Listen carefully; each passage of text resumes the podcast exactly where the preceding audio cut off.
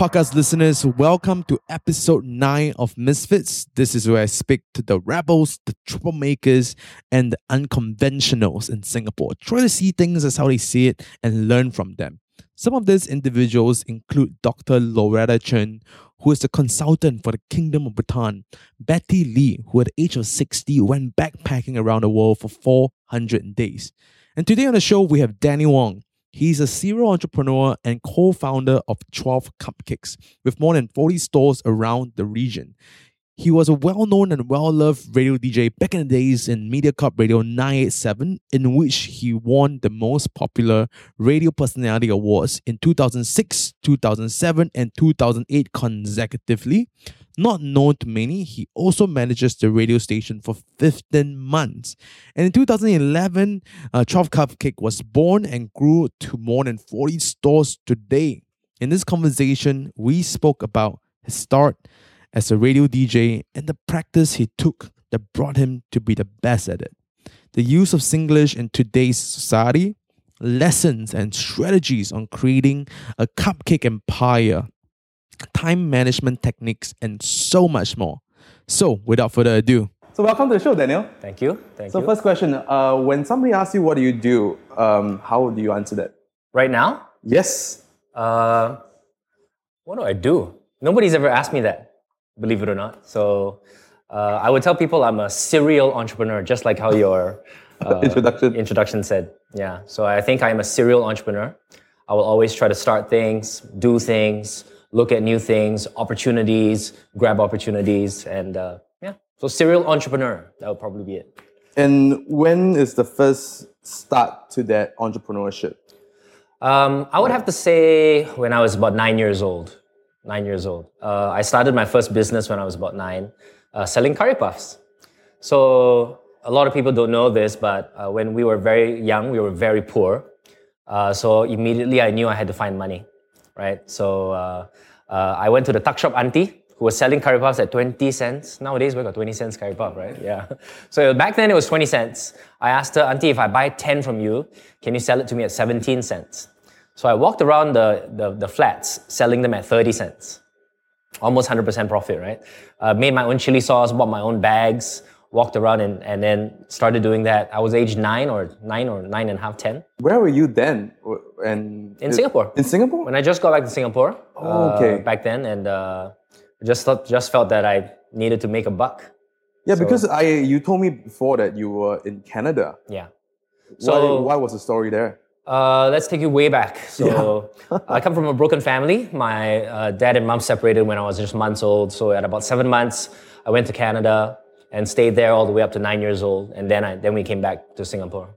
Yeah, so we were in Canada all throughout. I grew up in Canada, uh, hence the Canadian accent. Wow, this guy talk like more. Yeah, but uh, so you know, I just had my childhood there, which was very, very different as well. But I think uh, it laid good foundations for me, uh, and it made me realize what was important. Yeah, and what was the situation when you were back? Because you say you were poor, but how poor and what? Paint us a picture. Okay, uh, we never had our own place. It, was always rented. We moved all the time. Uh, in fact, I'm still moving all the time right about now. But um, we were poor in the sense that uh, we were trying to make ends meet. Uh, on there was a couple of occasions where we didn't have enough food. So when you're talking about poor, it was probably like uh, poor or poor, like you know, not enough to eat.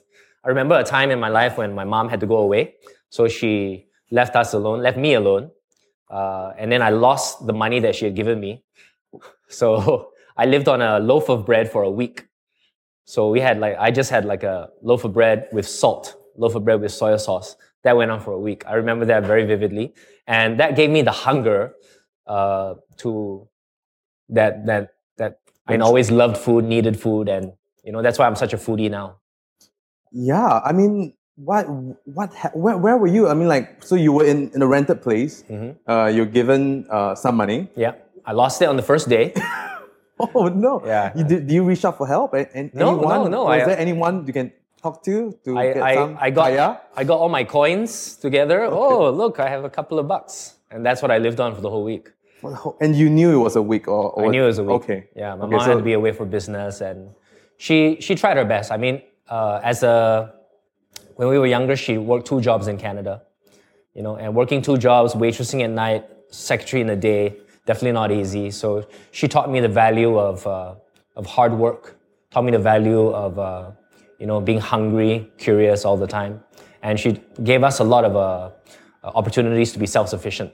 You know, like uh, when I was younger, like eight, seven or eight years old, I, I learned how to roast the chicken already, learned how to cook rice, so that when my mom comes home, we have food to eat. And then she just needs to cao cai.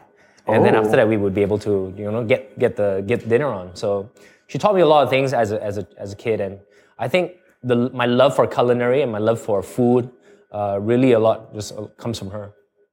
How's your relationship with her right now? Uh, It's good. I mean, growing up, I mean, we had our arguments and what have you not, but uh, ever since we, we, we moved apart, it's been good. so, so a little bit of space is always I, fantastic. I would like to say the same thing uh, for myself too. Uh, a little bit of space uh, actually makes a relationship better. a lot better. Every time you see her, it's like nothing but love, and you want to take care of her and stuff. Mm-hmm. So I think we're in a really, really good place now. Ever since she mellowed a little bit, mellowed. Yeah.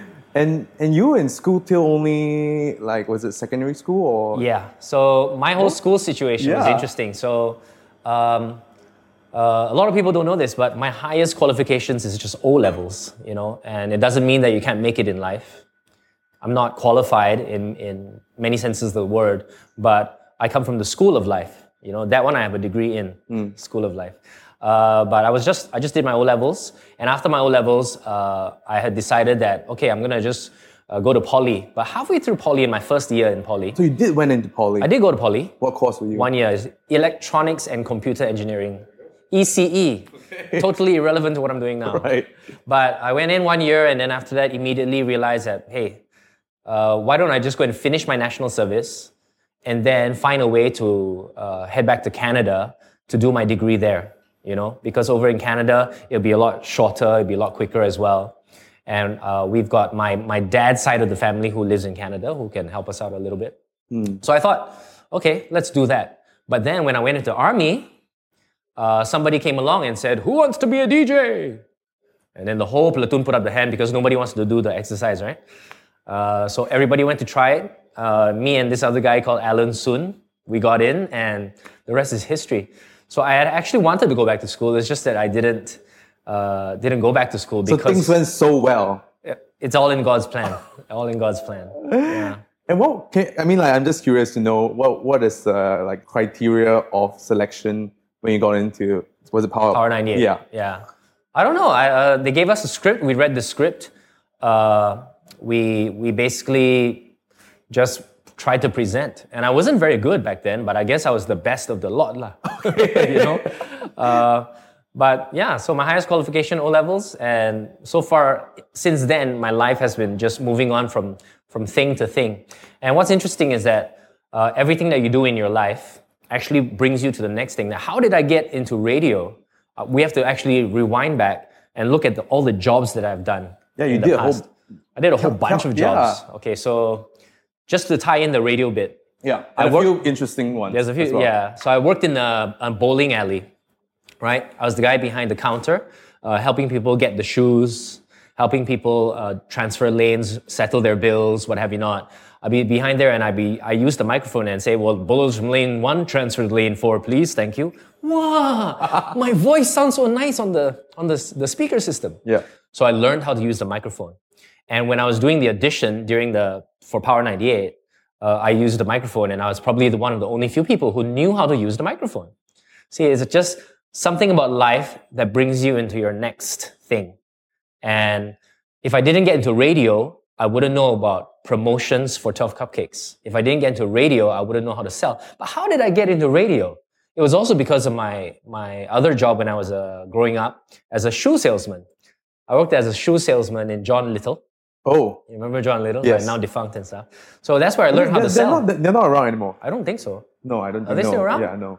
No idea. But Yes. um, the thing about the shoe selling shoes Yeah. is that when I'm selling the shoes, I'm, I'm, I'm, I'm realizing that I need to make some commissions.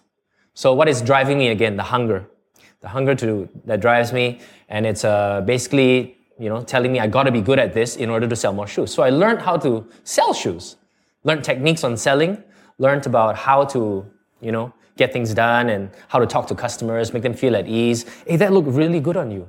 You know, you should get this in a slightly looser size because of this, the leather and this and that. Mm. So I learned how to sell, mm-hmm. and because I knew how to sell, that's probably why I got the Power 98 job as well. They asked me to sell a song. I say, "Wow, that's a great song. It's this and da da da da." Mm-hmm.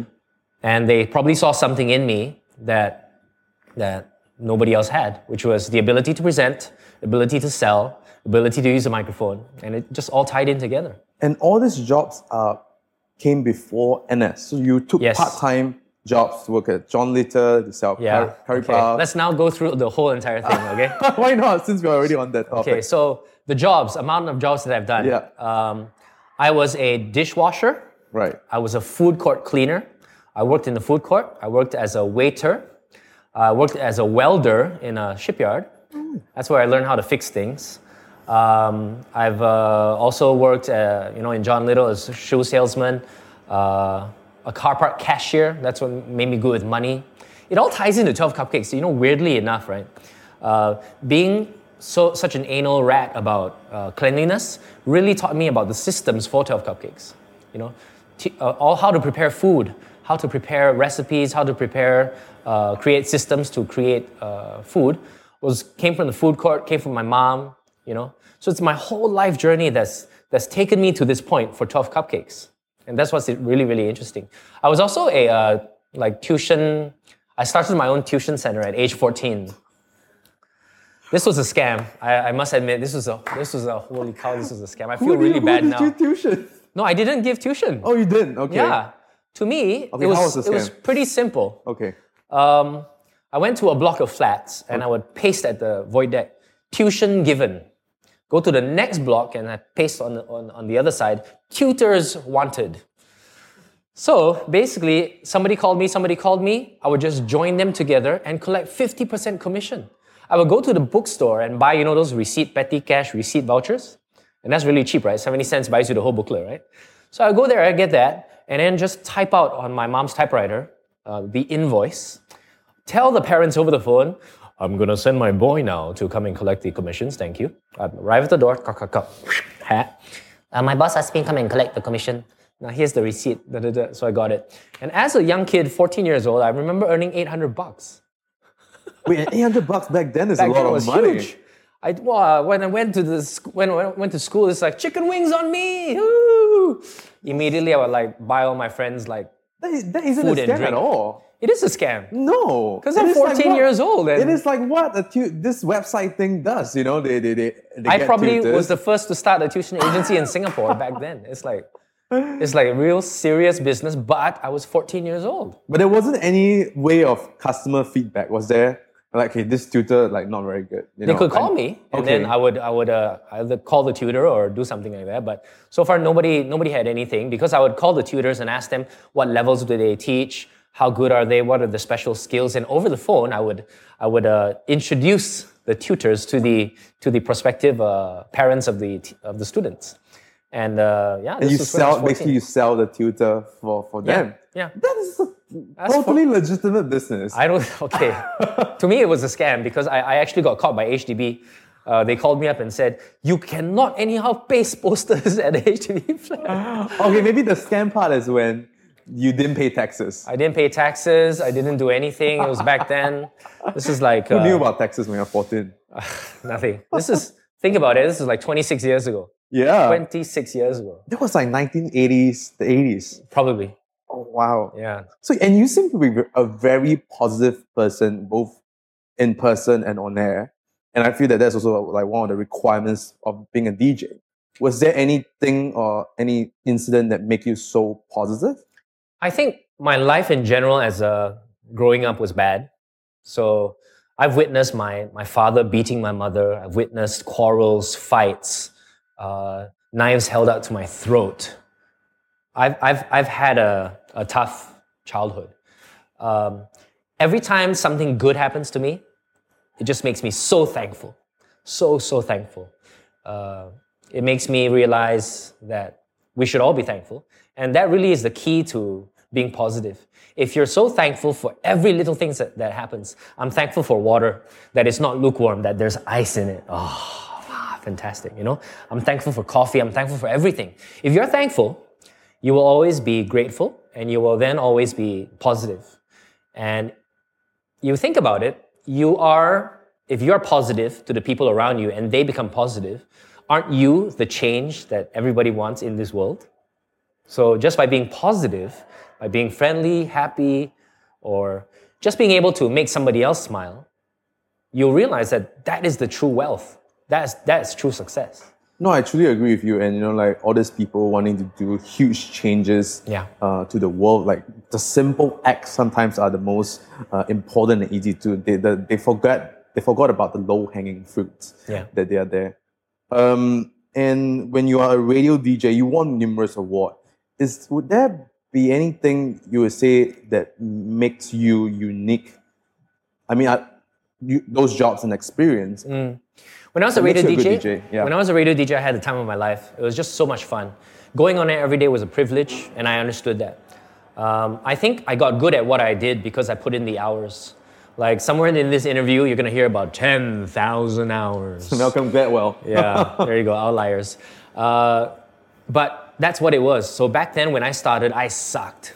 I sounded like a girl. I could not present. I could not do anything well. People wrote in and fed back that, oh my gosh, who's this young kid who sounds like a girl? Get him off air.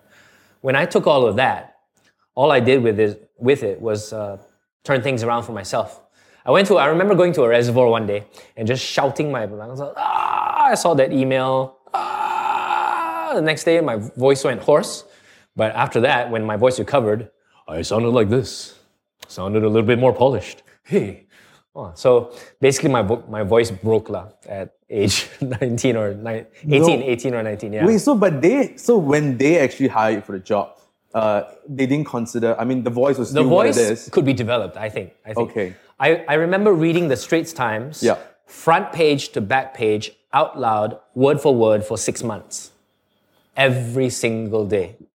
What do you see as the main changes after six months, before and after? Um, I learned how to enunciate, uh, pick, pick out key words or points to, to bring uh, a lot of emotion to the words, to, to turn something alive, to make something more alive, to add emotion where you should, you know, and just, you could read it in a certain way. Just that when you do it in a certain way, just the whole piece comes alive. And then that's where I learned how to present. Prior to this, I was just learning how to read. But after that, I learned how to present. And when you can present and not read, you're a presenter. And that isn't that what a, being a radio DJ is about? You're a presenter. So putting my time into it really, um, you know, brought me to another level. And learning how to use my voice then allowed me to earn more money doing voiceovers, you know. Uh, and what, where, what is the, the bottom line again? More money. Woo, more money.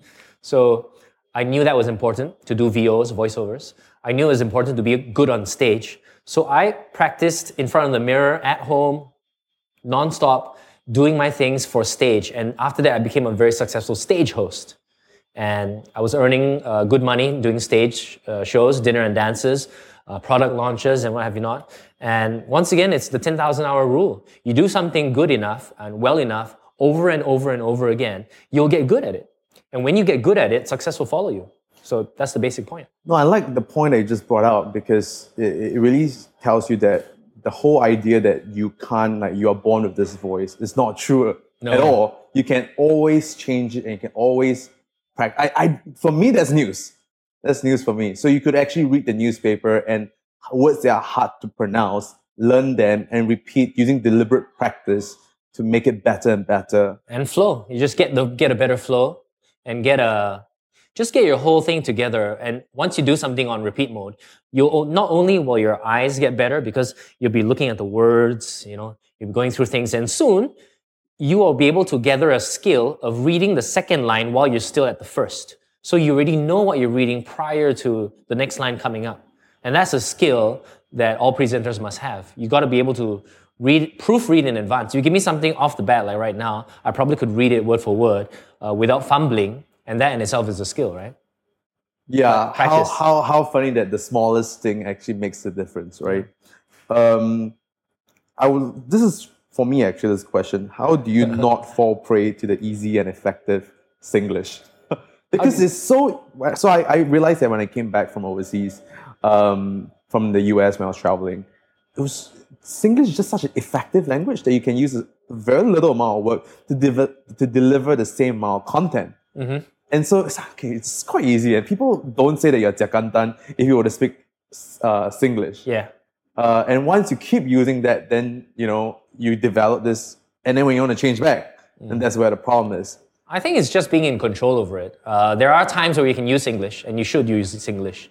You know, if you spoke uh, in uh, presentation style English all the time, people would think that you'd be like, like you know. But uh, there's a time and place for it. I feel uh, when you're on radio, when you're doing when you, when you're on a production like this, professional setup, you know, uh, you would definitely want to use English, which which anybody would understand. It's just having a more international feel about it. That's about it. But there's a time and place for everything, and you should use English because it is who you are. It is what you are. It is what people understand, and more importantly, it connects you. Believe it or not, when a Singaporean hears another Singaporean overseas, and they're both speaking Singlish, walao eh, how come you are here? You know, like you're on the top of a mountain or something. That in itself is like instant connection. And then it's like, why not? Yeah. Why do you want to be something else that you're that, that you're not? Or why do you want to be something else? Why not connect? And isn't that isn't that what the baseline of what this is all about? A connection? Yeah. And the beauty of it is that to have the option to be able to, to turn it on and turn it off with deliberate practice, and that could happen. What were your main responsibility when you were a manager managing the radio station? Oh, that was a, one of the toughest times of my life because, uh, you know, as a manager, you have to answer for the P&L. Yep. You have to answer to your bosses. At the same time, you've got to manage people. And that was one of the first few times where uh, I realized, oh my gosh, everybody now hates me because I'm now the manager. Because manager, you have to be the bad person. You need to air check your fellow jocks. And coming from a place where we used to be equals, now all of a sudden you have to air check them, tell them what they're doing wrong. And nobody, everybody in, in, in radio back then, I guess, you need to have a little bit of an ego to be a really good radio DJ. And everybody had an ego. And if you told them that what they did was wrong, the first reaction would be, Who are you to tell me what I did wrong? So I learned about management. I learned about uh, P&L. I learned about having to run a successful business as well. And I had to treat the radio station as a business. I got up at 4 a.m. every single day to get, come in for my radio show from 6 to 10 a.m. After 6 to 10 a.m., uh, I would then be manager and go for sales pitches and meetings and air checks and run promotions and do what have you not, all the way till 6 p.m. Then go for events, host shows, do voiceovers, do whatever, all the way till 11 p.m. Reach home, do paperwork, do everything until 12 or 1. And this went on for a really long time. So I slept on average about three to four hours every day, trying to do my best for 987 back then. If I'm not wrong, the year I took over, uh, we, we, we earned a million bucks for the company. And uh, a lot of uh, people didn't like me very much. But I had a job to do. I had values, I had uh, responsibilities, and I kept to those things. I may have lost some friends, but I probably did knew that I did my best, you know, in, in being that. But that was a tough time in my life. And after the, a while of that, I realized I cannot do this anymore. I'm gonna ask for reinforcements. I asked, uh, uh, would anybody like to do the job? And then, then I left and I became a radio jock again. Yeah. And that's when, when my daughter was born. And I realized that I would like to give my daughter something that I never had, which was a dad. Uh, so because I never had a dad, uh, I felt at that time that was probably like the most important thing for me, which is, is to quit, uh, decide on life later, and just be the best damn father that I could possibly be, which I'm still to today. I think I'm a great dad, uh, and I'm still trying my best just to just to give her what I never had. So rewind a little bit because you, you mentioned something that um, it's hard to speak to someone with ego. Mm. Uh, in your f- year of being a, managing a radio station and telling these people off, because what is there any insights or ways how you deliver that information but still not hurt their ego? Uh, I try to be their friend. I try uh, to make it constructive. It there's a Chinese phrase which goes like this: 说者无意，听者有心。The person who said it didn't mean anything, but the person who takes it takes it with intent, you know? And sometimes it is just that. You have the best intentions. Uh, as a manager, you want your team to be as good as possible, for them to do as well as they possibly can. And I am just giving them feedback based on the fact that I've been doing this for 10, 15 years, and I have a little bit more experience, and this is my feedback. And I tell it to them. I tried to be a friend, but then I realized you can't always be a friend when you're trying to bring it across. So I did step on a few toes. Uh, I remember back then, but we live, we learn. You also learn who your friends, who your real friends are. You also learn uh, techniques on how to get the word across. I think. Anything to share on the techniques part? Well, I think um, if it's constructive and there's no malice inside, over time people will see it. If uh, people can see that you're just trying to improve the product, the show, uh, trying to help them, at first they would, you know, feel it, but I think over time they would they would be okay with it. Uh, I wouldn't say there's any specific technique. It's just how you, you talk to people. You paint to them. Uh, you do not just tell people what's wrong, wrong, wrong, wrong, wrong. You suck, suck, suck, suck, suck.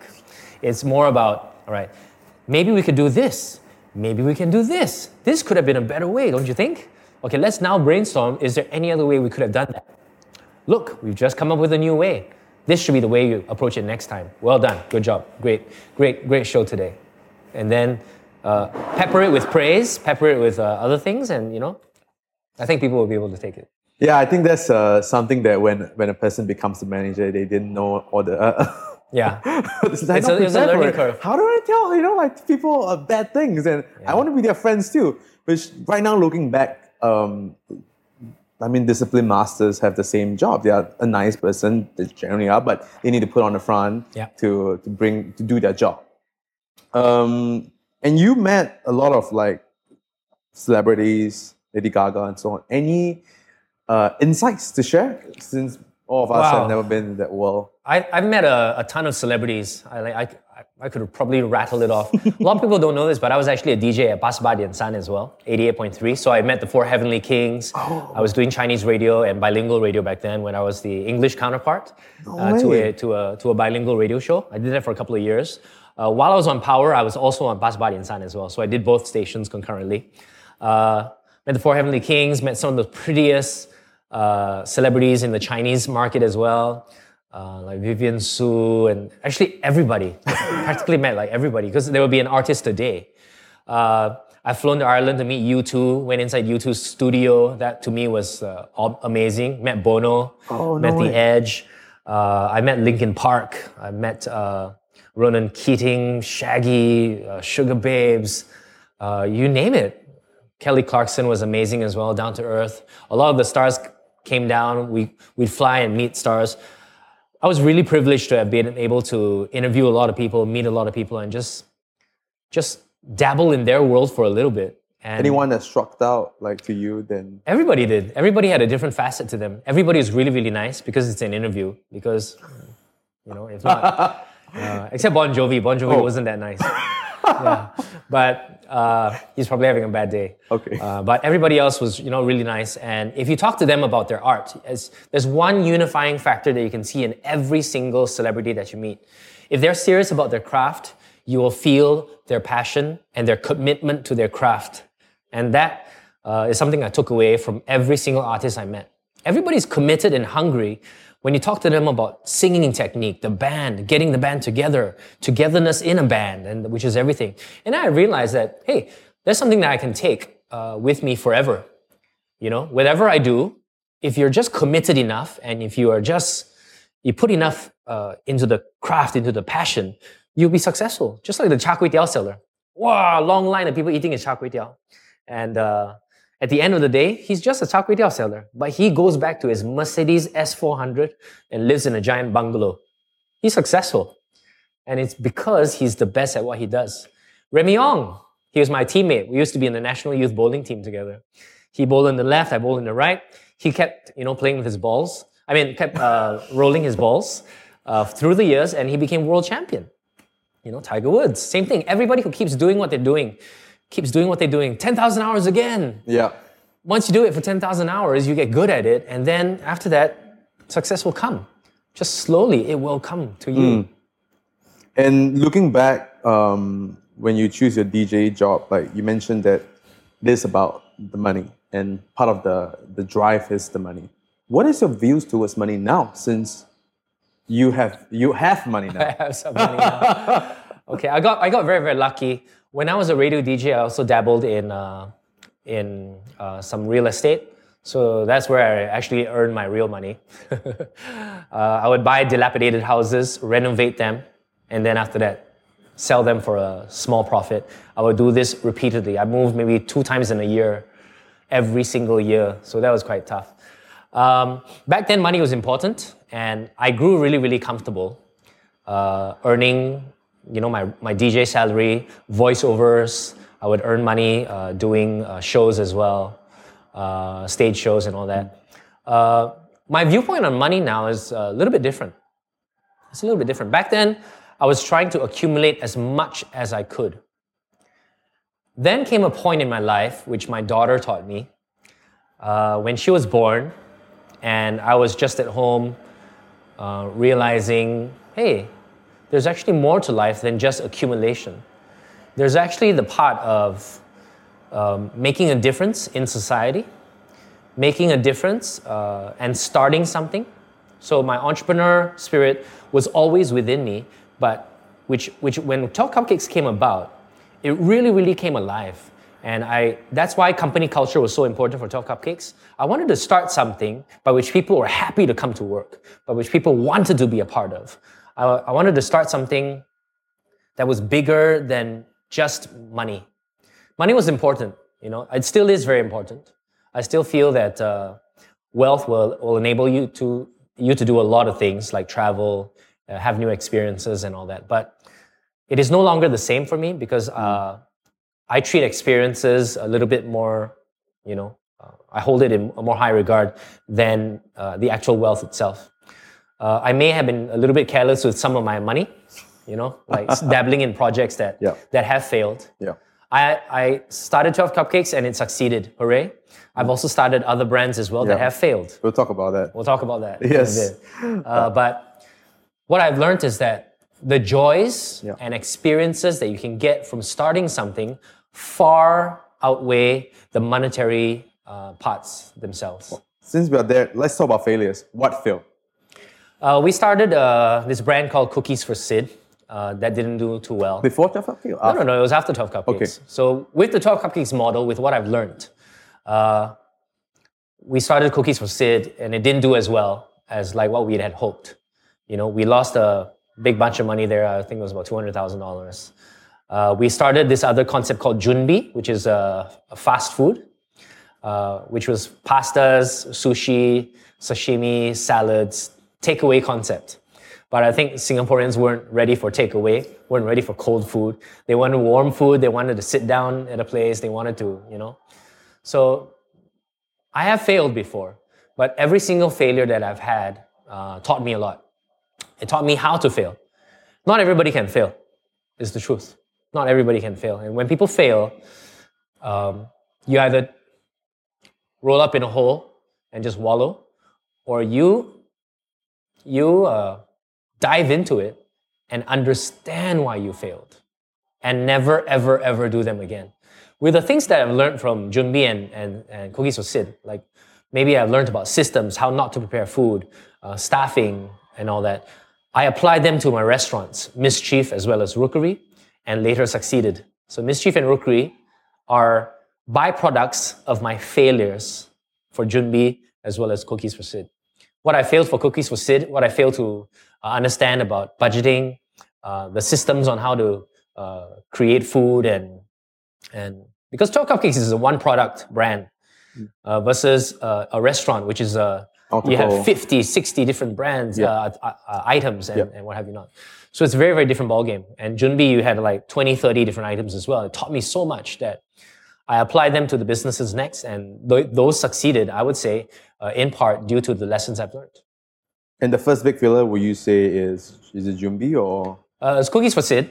Uh, um, but when we when we failed in cookies for Sid, I also realized it might might have been my efforts as well. I did not put as much effort as I did in 12 Cupcakes. Like I can tell you the 12 Cupcakes story and why it's a success. Yeah, Because we, we worked our asses off for 12 Cupcakes. Yeah. A lot of people don't know that I was the first baker for 12 Cupcakes at United Square, and I made the first 10,000 cakes. It was backbreaking work. We arrived at 7 a.m. every day. We baked and baked and baked till 11. We So you thought- were not even in the storefront. You were at the back. Baking. I was at the back baking, and I was at the storefront, and I was everything.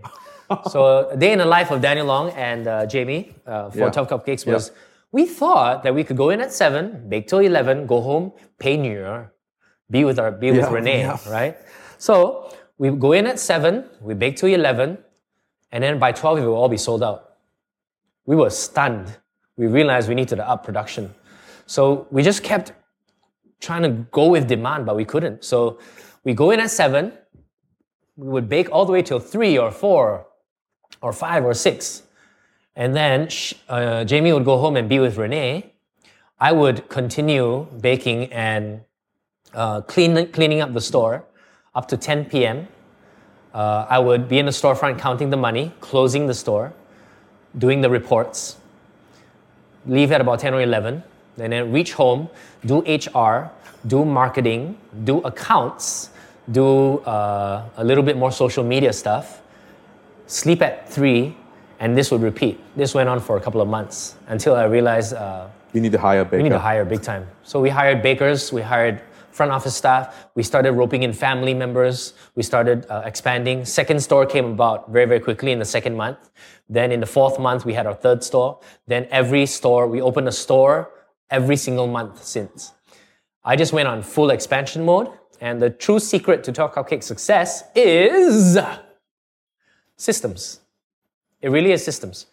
How did we come up with a product that was so, so um, consistent? And that's where I, where I knew everything was. If you could deliver something, because everybody knows this, you could have one recipe, uh, you, you give it to four bakers, you get four different cakes. How did we get ours the same all the way? Very early on, we started the systems. How many times are you folding the batter? How many times are you pouring the eggs? How many times is that mixing for? Two minutes, 17 seconds. How long in the oven? Nine minutes, 15 seconds. You know? this Position. particular This oven, particular, this brand. yes. Everything had to be exact. Then the cakes would always be exact. We did experimentations. We tried chocolate cake. We did 42 versions before we got to this, oh, this winning chocolate cake. You know, we did so many things and 10,000 hours again. Is this not? Is this not 10,000 hours again? Just going at it over and over and over again until it gets good.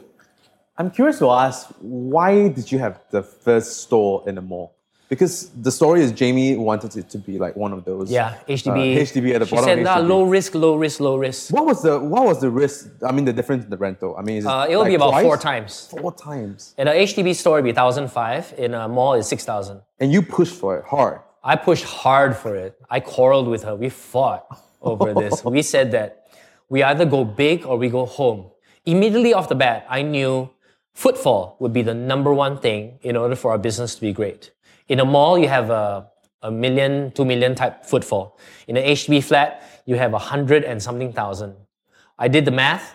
Isn't it just worth it to get a little bit more footfall, a little bit more sales versus a little less? So I pushed for it hard, and luckily it worked. And she didn't. she was thankful after that. But the, the, the true part of the business uh, that, that made it grow the way it did was the fact that I was able to uh, understand the problems before they happened. At store three, I knew that uh, our Toyota Fortuner couldn't do the deliveries already. Delivering boxes to all three stores is just killing us. We need a delivery driver. We need to get our own van. At store number five, I realized we needed our own warehouse. At store number eight, I realized we needed our own accounting team, our own HR team. We needed own this. At store 10, we, we, we needed even more back end. So before all those things happened, I would hire prior to. Every, before anything happened, I would just build the blocks with foresight to see. And where did all this come from again? My management uh, stint at 987. Nice.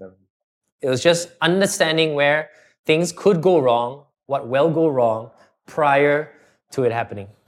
Uh, I'd like to ask, like the mental framework you used to choose uh, to argue with Jamie on the store at Uni- at uh, to have it at the mall? I use I use a lot of facts. Yeah, okay, let's let's talk about that. Six thousand dollars in rent, Yeah. you get 1.5 million footfall.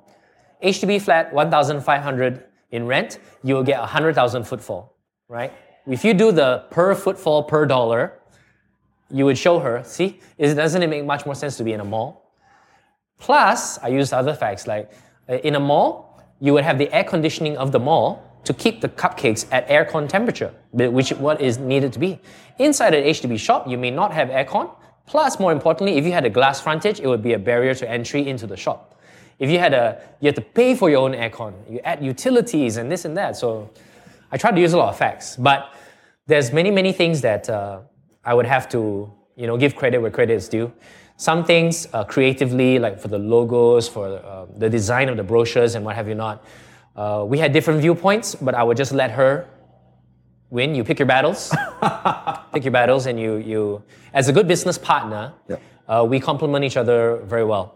Uh, she's good at certain things. She had she designed the website, the very first website. She programmed the website No because way. she has uh, a degree in it, right? That's true. So I designed the logo by by fiddling with uh, her her PowerPoint or Word or uh, something like that. We're just changing fonts, and then we just came up with a logo just like that. We did everything ourselves. The first shop renovation we did ourselves at a budget of eighteen thousand dollars. That's unheard of. Unheard of because it's the fridge and I mean, well, there's a glass shop. There's no fridge. there's right? no fridge. air conditioned. Just air conditioned. But it's just the way the design was and all that. We just do our own research, do our own everything. Everything is bao. We started 12 Cupcakes from scratch How long did it took? about a month. No way. That's why that's why it's, this success story is so incredible. You're hearing it first right here on Misfits, but but uh, it took about a month to to put together. We started the company somewhere in May June, and by July uh, 13th, my mother's birthday, we opened up for business on my mom's birthday, and uh, it's been a success ever since. And um, yeah, we've How- just moved on. Can you tell me like when it grew from Singapore and you brought it the first store overseas? How's that experience like? Okay, so for that, uh, we actually went with a partner for this. We never, never thought that we would be able to go overseas ourselves.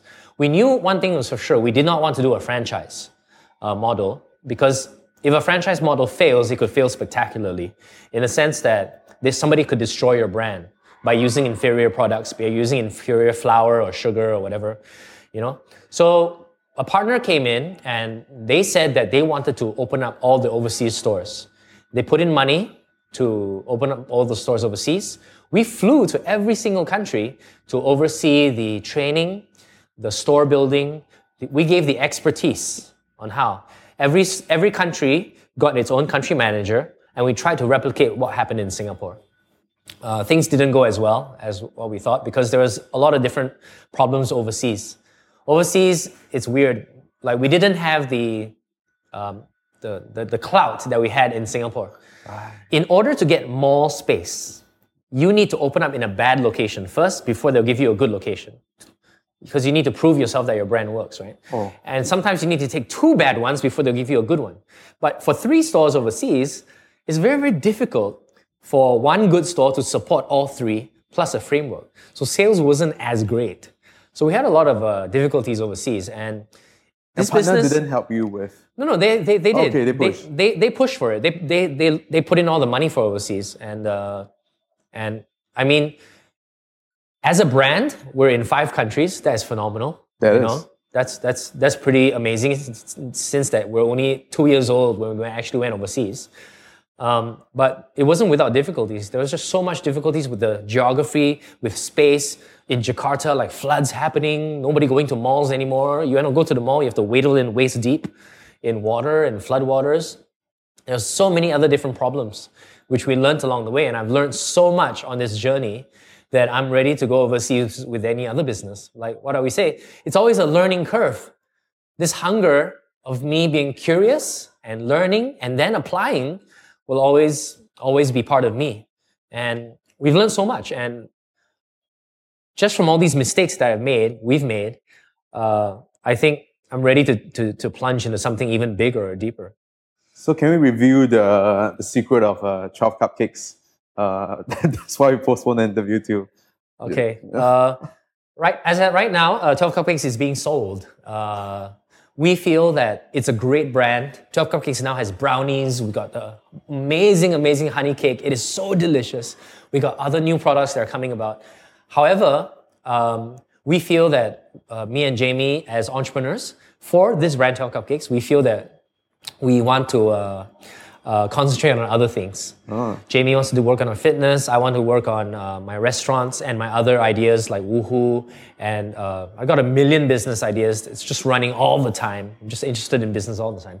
Uh, so we feel that it's better to give it to somebody with enough firepower to turn this into an even bigger brand. So uh, we have a buyer who's coming in, and uh, we sold 12 cupcakes already, and uh, they'll be taking 12 cupcakes to the next level, bringing it to more countries, bringing it to a, a bigger scale, a different look, more products, more R&D, and as a brand itself, 12 cupcakes will always still exist because 12. What does it mean? Why 12 cupcakes? The 12 holes on the 12 holes on each baking tray. Yep. 12 is the perfect number because Jamie's cupcakes were perfect. 12 apostles, 12 months in the year, 12 hours, 12 zodiac signs. There's a reason why it's all 12. And uh, 1 plus 2, 3. 3 in, uh, in, in uh, dialect is sun, is like rising. Ah. So 12 will always evolve as a brand. Maybe one day it might not be 12 cupcakes. Maybe one day it will be 12. And it will have 12 different products. You never know.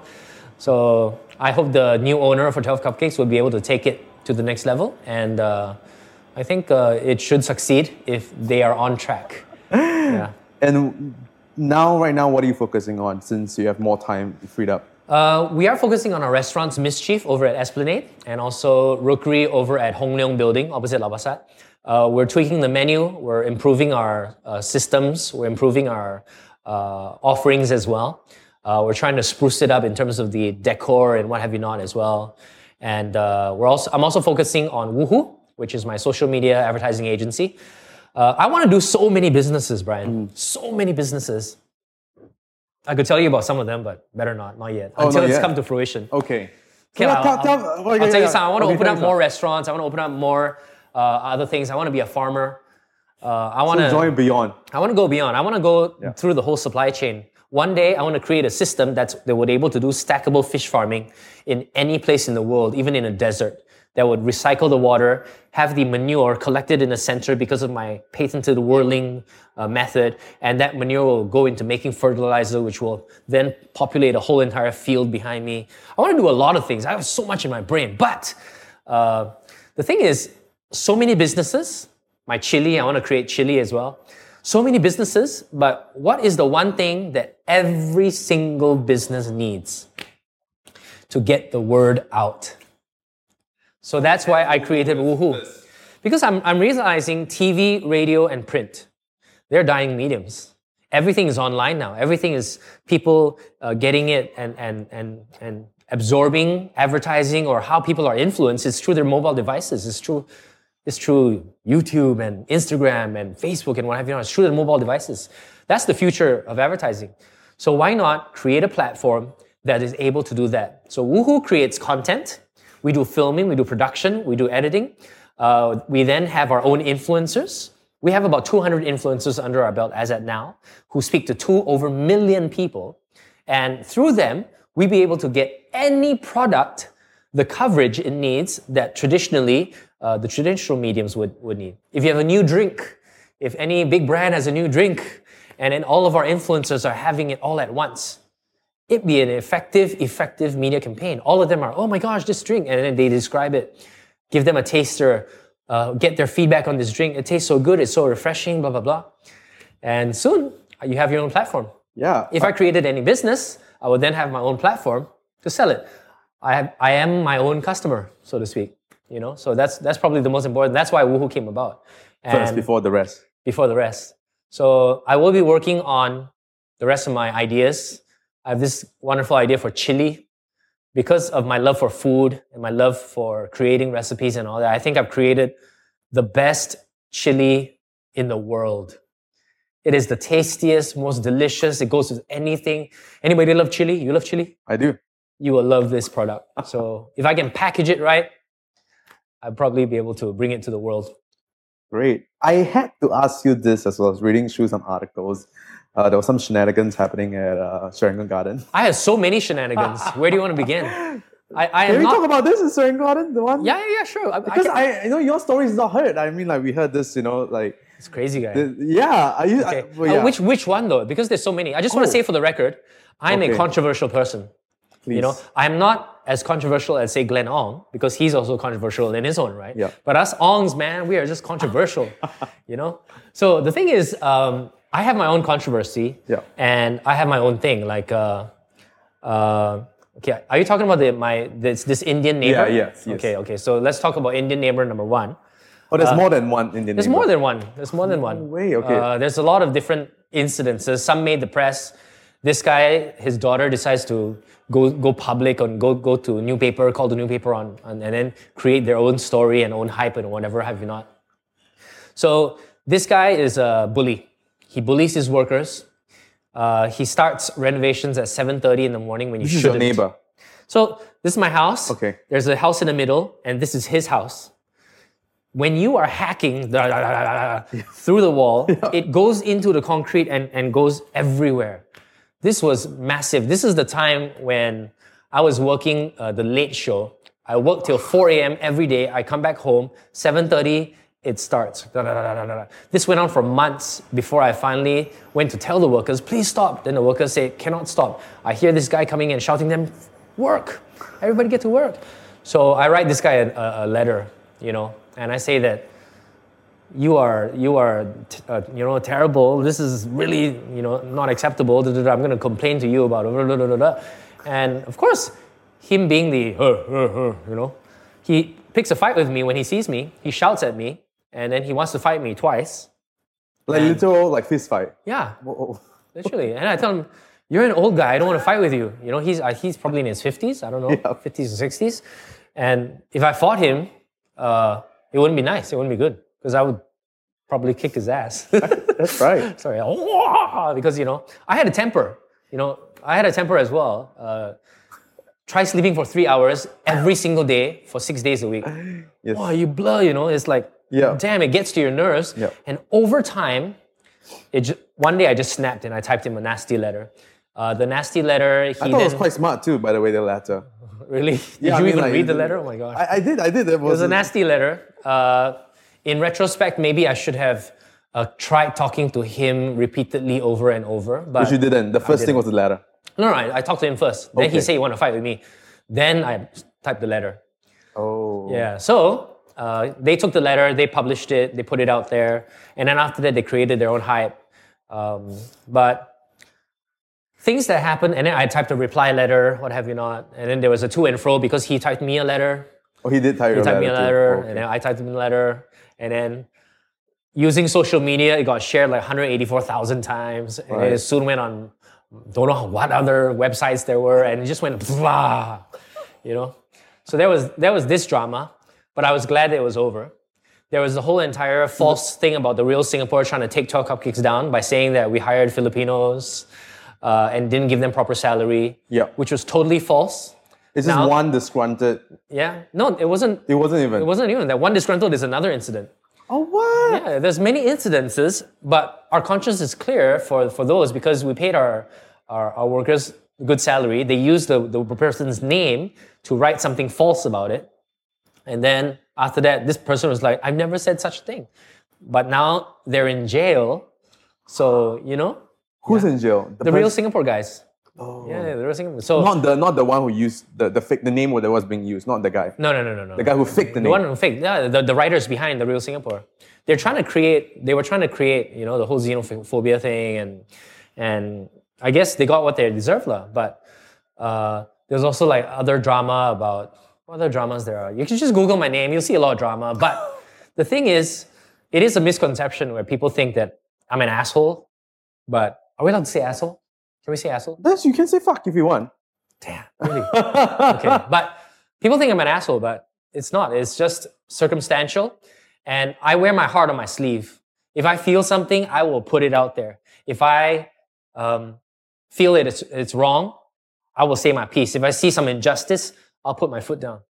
Uh, that's why people uh, in my organizations uh, probably enjoy interaction with me because I'm no holds barred. I am truthful, open, and honest and open book. And that's the way I, I am with all my staff as well. Well, talking about staff, Yeah. talking about staff, I just want to say I've, I've got a great team at 12 Cupcakes. I've got a great team at Mischief, great team at Rookery. Just want to send everybody some love Yes, please. because they are they they teach me so much on a daily basis. If they ask if you and ask going to ask any of my staff what kind of a boss is daniel ong? They will tell you that he is a very hands-off boss. It's not that i'm hands-off okay? It's because i give a lot of space to everybody to do their jobs. I know what is going on everywhere at all times. I know what is going on but I let them do their jobs and I give them the space so that they can flourish and they can do what they need to do. And I think that's that's really important. Company culture back then in 12 Cupcakes was also a reason why we succeeded. We used to play games, roll dice, lowest number must throw trash. Everybody was, "Eh, 不要啦,不要啦." wow, hang, uh, you know, and then everybody would have fun. We used to have a, a game in the middle of the day when we're baking, everybody's struggling, six bakers struggling in this small little kitchen at the back. All right, today's song is Kelly Clarkson. Uh, uh, if you hear Kelly Clarkson, you must put down what you're doing and dance at the front of the counter. So, Kelly Clarkson is on the radio, suddenly appears on the radio. The whole entire baking force comes out and dances in the front, and people are taking social media uh, out front by where they're buying cakes, and then there's the whole baking noise, banging their pots and banging whatever. And then this went and went viral. And then this this was it was so interesting. After the song finishes, everybody oh go back to work. You know, as a, as a, as a shop, this is spectacle. At the, the people who are at the front counter selling the cakes, everybody's laughing and having so much fun. The customers are having fun as well. And then uh, we would do different things. Like we just take the cakes. Okay, this is one for you. This is one for you. This is free cakes, just for that two minutes. Still doing now? No, no, no, no, no more. Uh, But uh, the thing is that incidences like that Yep. make your work environment fun. To any boss who wants to be successful in a cafe, in a in a t- any type of job where it's quite mundane, just create something fun for your employees. Because why do people leave jobs?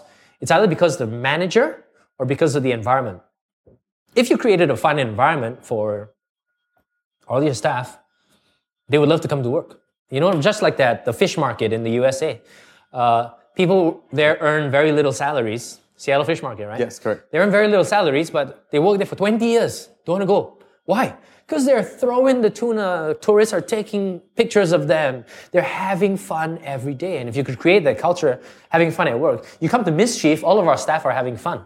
All of them are laughing and joking and punching each other. I mean, we're having a blast. We're serving our customers with a smile. And when customers see that vibe and they feel that vibe, immediately they want to come back because they want to be part of fun.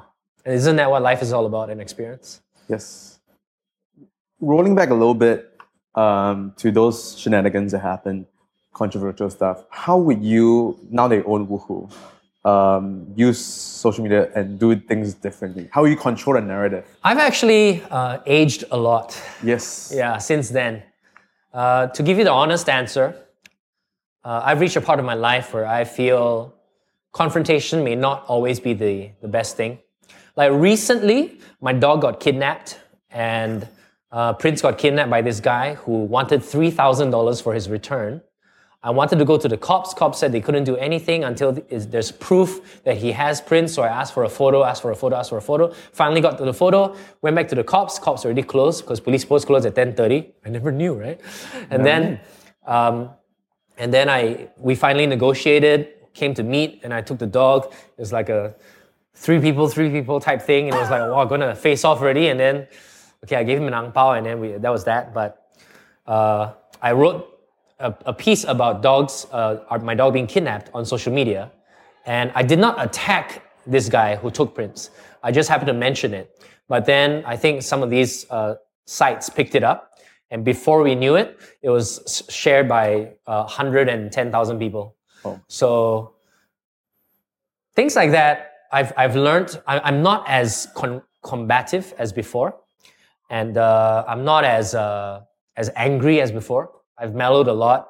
I would rather talk things through, be nice about things, and I guess I, I would say through age and through time, I'm a very different person now. Uh, choose love, not war. That's the that's the new mantra. I'm the, the question actually stems from like if the the shares has already happened. Mhm.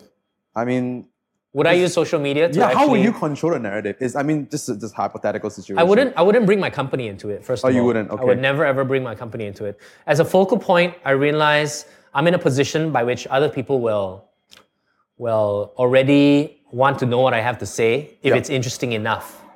You know, I can put up a photograph and nobody will want to see it or like it or anything. But if I put up something controversial, I think a lot of people want to just understand it, be part of it, uh, spread it. You know, just because it's controversial. So. I wouldn't bring my company into it. I have the power, but with great power comes great responsibility. well, cliche, yeah. and uh, yeah, so I think that's something which I would, I would not do. Uh, instead, I would use my own mediums to just talk about things that need to be spoken about. Because I still have a voice, I still am a personality, I still am very loud on times, at times, at times. But I'm a different person now, really. How do you structure your time? Uh, Oh, is there a goodness. balance, or if there isn't? Um, everybody, this is the key. This is the absolute key. It is about priorities. Brian, it's about priorities. Your time is your time. You need to tell yourself what is important to you. Like my time with my daughter and family is just so important to me. So I place that as number one. You know, I make sure that things that need to be settled, things that need my attention, will will uh, will receive my attention. Uh, I structure in meetings. I set my meetings every single day. If I have more meetings, if I have time, I'll. I'll uh, first of all, I have a 30 minute, 45 minute rule. At 30 minutes, if you haven't accomplished what you uh, want to do, at the 45 minute mark, you have to cut it already. There's absolutely no point in three hour, two hour meetings at all. If you cannot solve it in 30 minutes, it is not worth it because it cannot be solved. If you can solve it within 30 minutes and you can come to a, a decision on it, means that, hey, problem solved. People's focus, people's brains, you know, it only works for 45 minutes. After that, it's just too much. So I schedule all my meetings for 45 minutes. We come, we talk about the menu, 45 minutes, we're done. We talk about, uh, we move on to the next meeting, talk about another restaurant.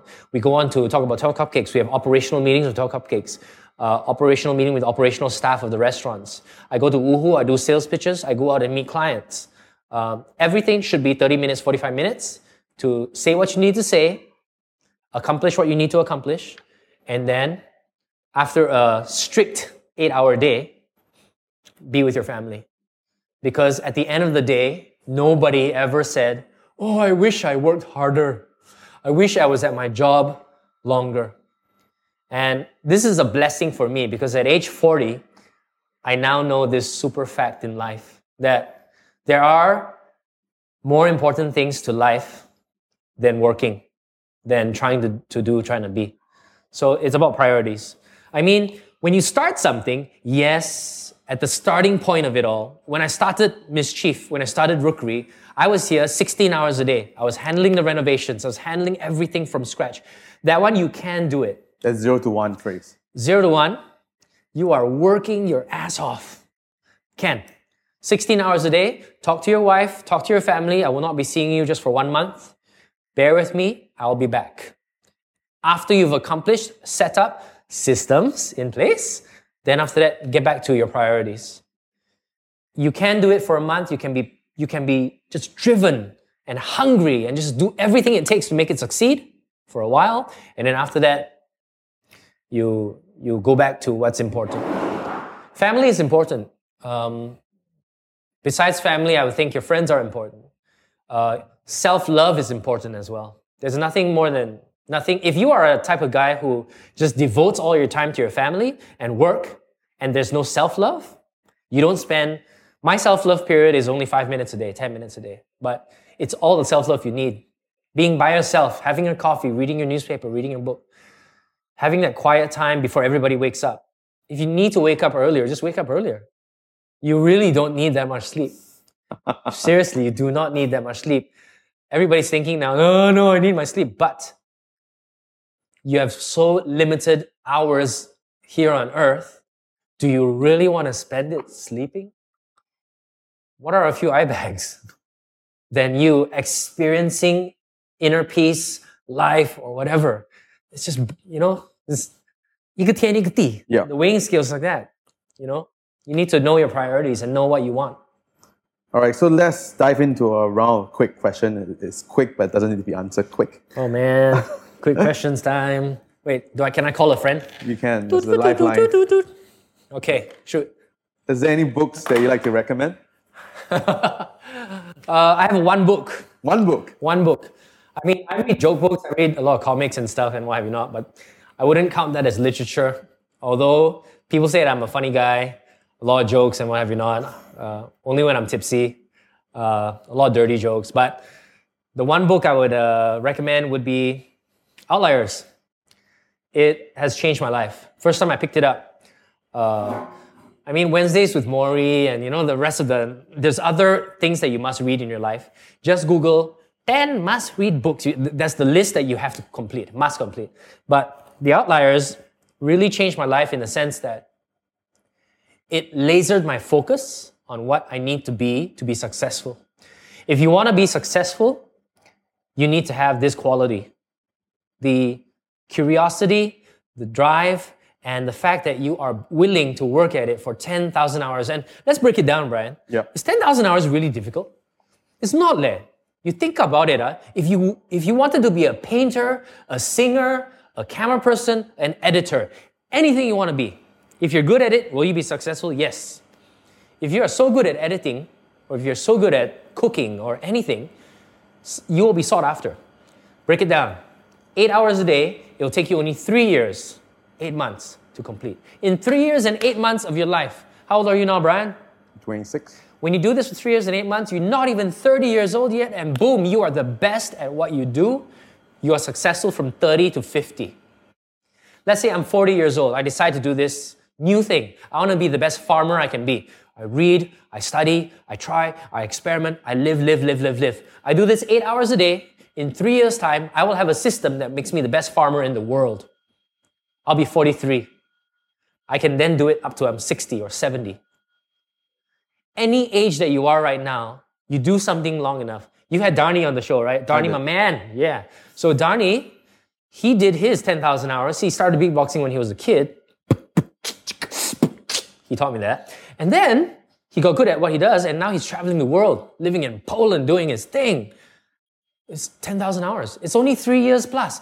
Let's say you're lazy, lah, okay? You're lazier. five hours a day is all you got, and you want to paint for five hours a day. It only takes you five years. What is five years in, as compared to 85 years of your life? What is it? It's, it's so small. Spend this little bit of time. Be the best at what you can be, at, at what you want to do, and success will follow you. So this comes from the book. Yeah. And it has changed my life. Pick up the book, read it, and it will change yours. Uh, what are some, what of an, is there an item or an service that you have bought recently that have most impacted you? item or service that I bought recently? ah? Uh, not recent, but obviously the iPhone. The iPhone has changed my life. It allows me to be more productive than I've ever been. What did you use before? Huh? Before, uh, can't remember, man. It's Android. Uh, not an Android. I'm not on the Android iPhone fence. It's just that prior to the iPhone, I remembered uh, needing a computer. So right now, I no longer am on a computer and I can type emails, make business decisions, contact people, connect to the world just through my iPhone. And, and there are a million apps in there. Like if you need like a few minutes, you download like different kinds of apps. Even, even if your daughter has it just for a few minutes as well. Too much iPhone, not good for your daughter. Huh? Uh, but a little bit will give you that little bit of space to do what you need to do. Sometimes it's, it's all right, you know? Uh, Million things. An advice for your 18 year, year old self and uh, place us where you're at. Ah, advice for my 18 year old self. huh? You know what? I have no advice for my 18 year old self. Nothing. I would want to go through the exact same mistakes I've made through my whole life. And I would want to go through um, the exact same lessons that I've had. Because those were wonderful lessons. Without any of the lessons, without any, without, if I knew what I knew now, it'd be an unfair advantage and I wouldn't be able to experience them. So I would give my 18 year old self no advice except uh, to probably change my hairstyle. my 18 year old self had bad hair, man. Okay. Bad hair. Uh, when you think of the word successful, who came into your mind and why? Actually, successful. uh, Actually, anybody is successful. A lot of people, a lot of successful people come to my mind. Um, a lot of them are friends, you know, like Elim Chew, uh, Rachel and Viola from Love Bonito. You're successful, Brian. Uh, anybody is successful if they are good at what they do and they're passionate about what they do and they're recognized for it. You know, if you're known for something, uh, people know me as well, ex radio DJ. That means I was successful as, as a radio DJ in the past. Now everybody knows me as entrepreneur guy, open door cupcakes, restaurants. That means I'm successful as an entrepreneur. Um, everybody's successful. Barack Obama, he's successful. Look at how many people want a third term from Barack. You know, anybody who's good at what they do is deemed successful, and there'll be too many people to name. Uh, because if you're known for something, you are successful. That's the bottom line of it. Uh, morning routines or routines and habits you find important? I think uh, three minutes or five minutes with yourself, either to drink your own coffee, but to not be with anybody, just be by yourself, uh, doing something for yourself, meditating, a massage on the chair, or um, giving yourself extra five minutes in the shower, just feeling the, the jets of water stream down your body. You know, anything that is by yourself that makes you feel alive, that's a, that's a routine that is super, super important. It gives you time to reflect, gives you time to think what you did wrong. And when you do that, you'll realize how many people you have to apologize to. so then you spend the next couple of minutes apologizing. Hey, I'm sorry, but I was an ass just now. You know, I'm so sorry. Self reflection is key for everything. And, and I think Speaking of which, uh. I'm going to get a five minutes journal, morning and night. Uh, something that I want to try that's to. fantastic. Fantastic, Brian. Um, what are some of the most common misconception about you or your work? Uh, people think that I do nothing as an entrepreneur. It is true that you look at my Instagram and Facebook and wow, he's always eating, uh, having fun, uh, going to the reservoir and running with his daughter, going doing arts and crafts, going with his family, this and that. And people think I'm traveling all the time. It's Instagram. It's not in real time, people. You need to know there's a time lapse on this kind of stuff. People think I do nothing, you know. Uh, I'm actually really, because I'm involved in so many things and I have deputies in every single department, I'm actually meeting everybody and, and just going, doing the rounds and just doing the rounds on this. Imagine I want to do another four more businesses. Uh, I'm actually pretty busy. It's just that people think that I do nothing and people, when they call me, hey bro, shall we just go for a drink? And everybody's calling me out for a drink every single day. My liver can only take so much drinks, you know. Uh, and because now I own a bar and, and a Mischief and Rookery, great place to drink, by the way, come on down. Yeah, you should. Yeah. And uh, people think that I'm here all the time. Hey, are you at Mischief now? um, but yeah, that's that's probably a misconception that I do nothing. Oh, Oh, okay. people also think that I'm an ass. You're an ass. I'm an ass. But because I'm really guarded as a person, uh, people don't really know me. When they see me on the streets, I'm like that one. Doing my own thing. You know, I'm just like, I'm super deadpan on the street. I'm not on the streets and smiling. And then when people see me on the street and then they, they look at me, they expect a, hey, hey, like, you know, because he's supposed to be friendly, you know, he's sort of a personality, you know. Uh, but when I, when I don't smile back, whoa, immediately on Facebook, on Instagram, Daniel Ong is an asshole. He very tao. I say hi to him and he never even say hi back. That's because I didn't hear you. I did not hear. I, I've seen tons of that. Like you go on like forums and all that. Yeah, Daniel Ong's an ass. This is, I heard this about him. I heard this about him. Then it becomes truth, you know. I'm like, what the? Yeah, but it's, but that's the way the world is. And I've learned how to take it, roll with the punches, take it with a punch of salt. I am like oil and water. This doesn't affect me at all. But I just sometimes at night just cry by myself in bed, man. Stop writing those mean things about me. Not good. Don't do that. Are there any uh, says or do you like to uh, tell the audience? Um, actually, there's a million things I want to say. There's a million things I want to do with the audience. Um, You can only choose one. Only choose one. Yeah. How about 64 things? Okay, please come to Mischief. Please come to come to Rookery to try our new menu. Both restaurants have a new menu. Come and try it out. It is phenomenal. Come and try 12 cupcakes because 12 cupcakes is phenomenal. It's the best damn cupcake. If you want happiness in a bite, 12 cupcakes. Um, please call Woohoo if you need a product. Uh, Placement. not product placement. Or you need like a marketing of any sorts. We'll be able to, you know, do stop graphic motion for you or do anything for you, whatever, uh, and get the word out through our hundreds of influencers. Um, but I'm also into entrepreneurship now. So if there's one thing, I know I mentioned a few, but if there's one thing that anybody watching this would like to um, uh, be part of, uh, if you need somebody to bounce ideas off, if you need somebody to, uh, and you want to be an entrepreneur, why don't you drop me an email? And I promise you, I will reply every single email I, I get. Like I give a lot of motivational speeches, and on stage I will tell people, tell me your idea. I'll tell you whether it's feasible or not, and what are the things that you can look out for, free of charge. Let me know your idea, and we'll get in touch. I'll just write back to you, and I'll give you my feedback on it. My email address is daniel at woohoo.co. It's daniel at woohoo, woohoo, W-O-O-H-O-O dot C-O, okay? Drop me an email, tell me your business idea. If you need funding, if you need uh, some bouncing off, eh, what do you think are the pitfalls to, to, the, to your idea? What can I do better in order for it to succeed? Let me know. Because this is my way. I may take some time to get back to you. Some, some emails I take like three, five days a week because I get a lot of emails. But this is my way of giving back to the world. Um, if I can assist you in any way, inspire you in any way, or help you in any way to, for you to achieve your dreams, then I would have lived. Then I would, I'm, okay, put very uglily, ugly, eh? I'm justifying my own existence. I've learned some things in life. I've got some good ideas. I am very, um, when people talk to me, they know that I'm creative.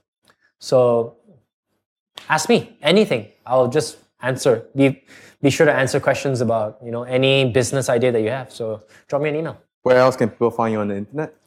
Uh, please follow me on Instagram. I have very few Instagram followers. Okay. Show some uh, love. Show some love. I need some Instagram followers.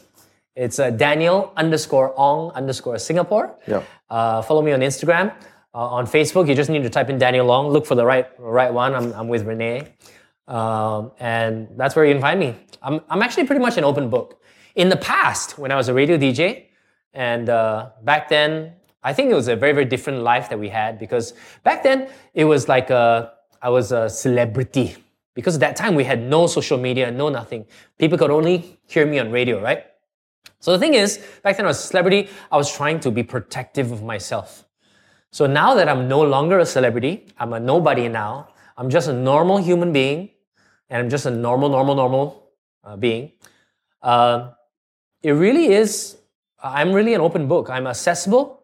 You can, you can contact me on any platform and I'll reply because I'm just a human being and, and I am connecting with any human being who wants to connect with this human being.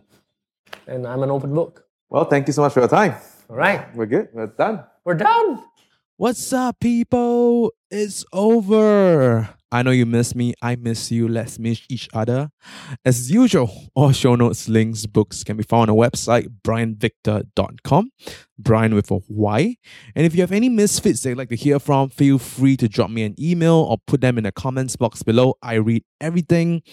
In the coming week, uh, we have Dharni Ng, who is the best beatboxer in the world. If you don't believe me, go on YouTube, type in Dharni, D H A R N I, and be ready to get your mind blown. Uh, also, on top of that, I'm also doing research uh, to write an article about buying versus renting a place in Singapore. And if you want to hear more about that, go to the website, sign up for the mailing list, and to be notified for all upcoming episodes and article. Thank you again for giving me your time and listening to this uh, episode. I really appreciate it and have a fantastic week ahead.